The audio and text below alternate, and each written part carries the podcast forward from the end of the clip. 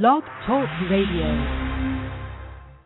This program has been made possible by Wetherby Asset Management.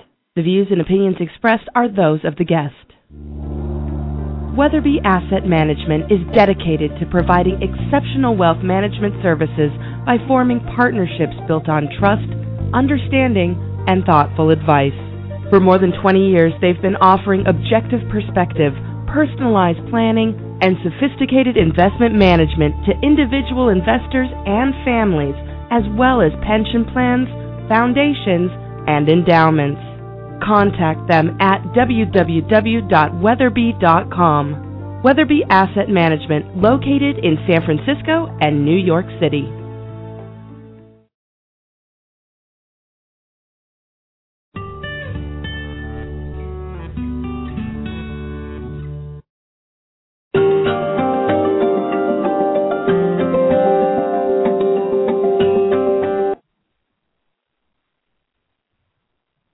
In this segment of Wealth Psychology at Sylvia Global Media, we are talking with Beth Greer, the author of Supernatural Home, and she not only uh, reduced and healed a mass that was in her chest, but she learned a ton about what it is we're doing to our bodies by what we put in them. And this segment of the show is going to be focused on the foods that we eat how she shifted her eating to change this uh, growth in her body and get her health back, and other benefits that happened as a result of that. So, welcome back, Beth. Really happy to have you here. Thank you. Uh, so, as I was saying, uh, you know, um, after just a few days, the pain started going away, and so you know it. And that was when you were doing um, juice fasting and raw foods. That's what you said. Correct. Um, I also took a look at what I was putting on my skin because uh, our skin is not the barrier that we think it is. It allows in microscopic chemicals. So I switched out to all natural products, which I'll talk about later. Great. I, I took a look at what what I was surrounding myself with, like my household cleaners and my mattress, and switched out to all natural. And you know, within six months, the pain was gone, and then six months later, I had the tumor scanned, and it had disappeared. It disappeared completely completely. Has it ever yeah. come back? No, no, no, no. And it's been 11 years now. Wow. So you know that was a, a an eye-opening, awakening moment for me uh, to discover that you know our bodies are self-healing organisms. They're magnificent, and if we get out of the if, if we get out of the way and and put in only pure natural food and pure natural products on our skin and what surrounds us, we're part of nature and we forget that. I think we, you know, we, we there's such a disconnect right now yeah. uh, with processed foods and, and convenience foods and all this, and uh, it really is having an impact. And you know, I feel like if people need to connect the dots and see that maybe their chronic cough could be caused by something in their home environment. Maybe their headaches could be something that they're eating or drinking. Well, let's uh, let's really dive in here in terms of what we put into our bodies. And I love how you said connect the dots because I wore my polka dots today, so that's perfect. We're looking at what are the things that we're doing to ourselves by what we're putting in our bodies because nobody, nobody, and we're here to make sure that people have the healthiest bodies they can because that's where true wealth starts. So. Um, and we're going to talk a little bit about the psychology around eating, and you know, you talked about convenience, and even you said no real food. And i'm sure there might be some people tuning in saying well wait a second i'm eating real food. Just because somebody else took some time to prepare it for me doesn't mean that it's not real. So i want to make sure we clarify when you say real foods you're meaning whole foods that have not been processed in any way like buying a carrot instead of um buying carrots that are already shredded and in some sort of dish like like a, a physical like vegetable that you bought from the produce section or meat that you've gotten from the meats department. Is that what you're saying? I'm saying that, but you know, there's nothing wrong with eating shredded carrots. I'm talking about like boxed foods, foods that are in boxes. Like I'll just give you this quick example. You know, I love to go to like Safeway or Walgreens and then just sort of like pull off the shelf things that people are eating that they may not be aware of, of what is in the in the box or the product that they're using. So, like I found this uh, this this is a, a Jiffy blueberry muffin mix. And so right on the label it says uh, made with artificial blueberries. And so I'm thinking, what in the world could artificial blueberries be made of? Well, the picture looks great. I mean, the picture on the box is this yummy looking blueberry muffin thing. right. It looks fantastic, right? And so um it looks healthy. Yeah, it looks like yeah. I I want to feed that to my kids. Yeah, right. totally. Okay. So then, if you look on the label, I mean, I really want people to become um, really good label readers and really pay attention to your labels. It's it's really key. And look for things that are have the fewest ingredients on your label. So this one has a lot of ingredients on the label. But the thing that that stood out for me, okay, what do you think artificial blueberries are made from? Okay, hydrogenated lard. so, yeah, a lot of people have a thought that maybe lard is not healthy for you, and then what does hydrogenated mean? Like hydrogenated. Okay, so hydrogenated or partially hydrogenated, if you see those words, they they they. It is, it is a trans fat. They they take a process where they inject it with um, with hydrogen, and it completely makes it unavailable to our bodies in the way that nature intended. And so they're taking this with um, partially hydrogenated hydrogenated lard plus hydrogenated soybean and cottonseed oil, um, both of which are genetically modified. You, you need to know at least 80% of the soy in this country that's not organic is genetically modified, which means that scientists are going into a lab and playing with it. Again, it's not being able to be recognized in our bodies in a way that we can uh, digest it easily and assimilate all the nutrients.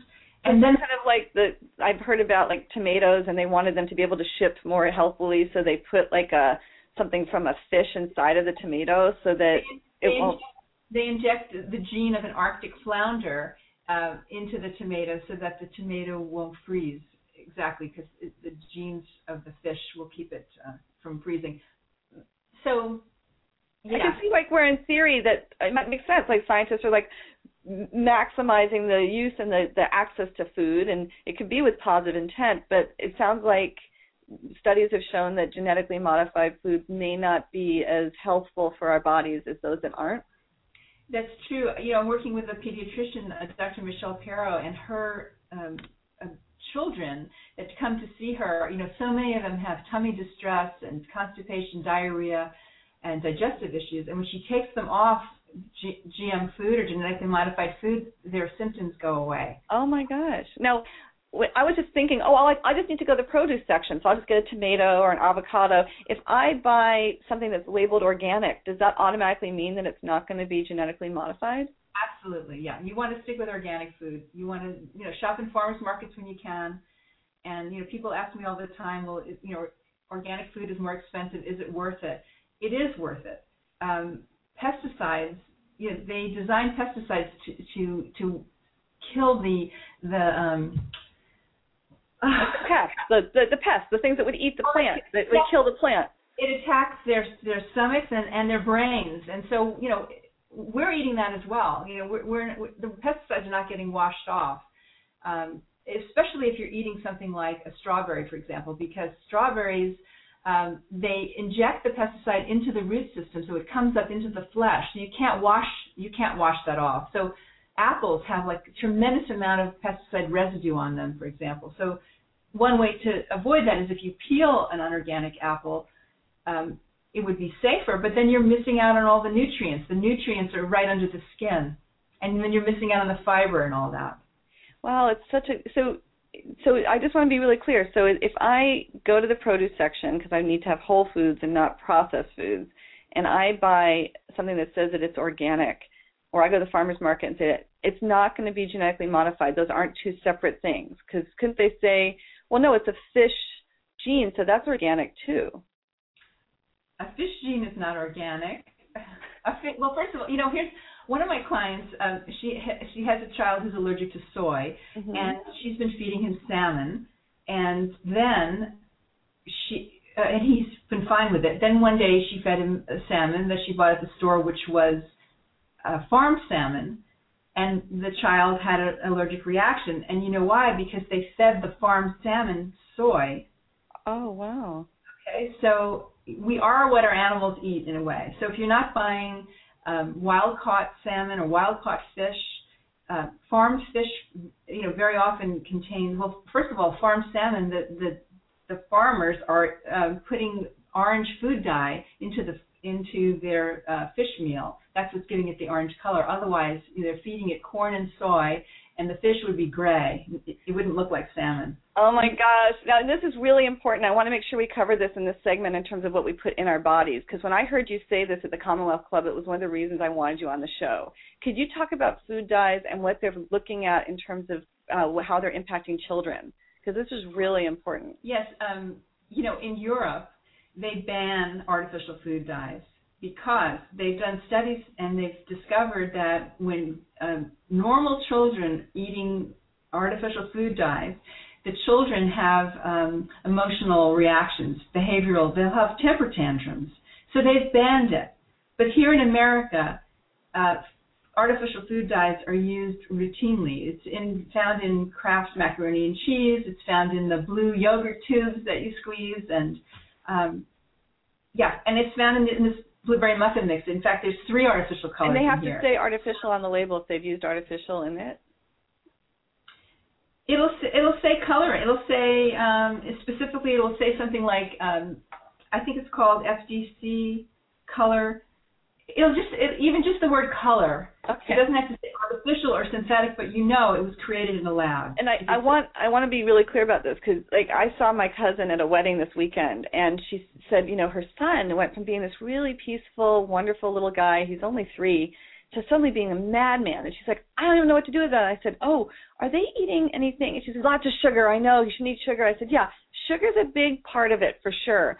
But I just learned if he's eating anything that has um, a dye or color in it, that might be having a huge impact on his behavior. Just try taking that out and seeing what happens. And I never would have known that if I hadn't heard you speak. So I'm so glad that you're so passionate about this. And I want to make sure we go on to our next segment because I want to have time for everything. And this is flying by.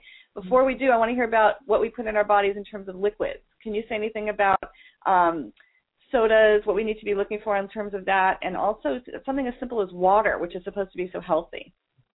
Yes, well, water. You know, people are always asking me what what's better, bottled water or tap water. Well, I say tap water if as long as you have a filter, a water filter on it, because mm-hmm. Associated Press did a survey of our tap water across the country, and they found you're not going to believe this, but there are pharmaceutical drugs in our tap water in significant quantities. That means things like Viagra and birth control pills and antidepressants, anti-anxiety medication. It's it's in there, and we're drinking it. And so, antibiotics too, right? Because of how much they're using it with livestock, and I mean that's another big one also. Well, that's another big one. Uh, but in our own water supply, um, people are flushing down their old uh, prescription drugs down the toilet, and they're also peeing peeing them out, and so we're drinking all that.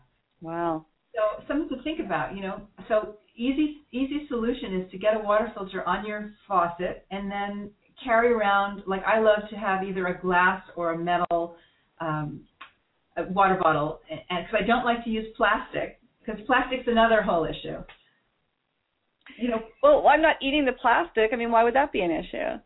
Well, you know what? There are certain chemicals in plastic that leaches into into the water. So there's something called BPA or bisphenol A, and that leaches into into our water. Especially, you know, if you leave a water bottle in a in a warm car, a hot car over the summer, uh, if you microwave in plastic, so you really need to be aware of that. And uh, even uh, the linings in cans, in uh, canned food, contains BPA. That that kind of um, oh my plastic. gosh. Yes. Wow, this so, is really important. So, and if I get a metal water bottle, does it depend matter what kind of metal I get? Yeah, I, I suggest you get uh, try to avoid aluminum and and go for a stainless steel water bottle. Wow, this is so helpful. I'm so excited for our next segment. We're going to be talking about what we put on our bodies and the toxins we need to look out for there too. So.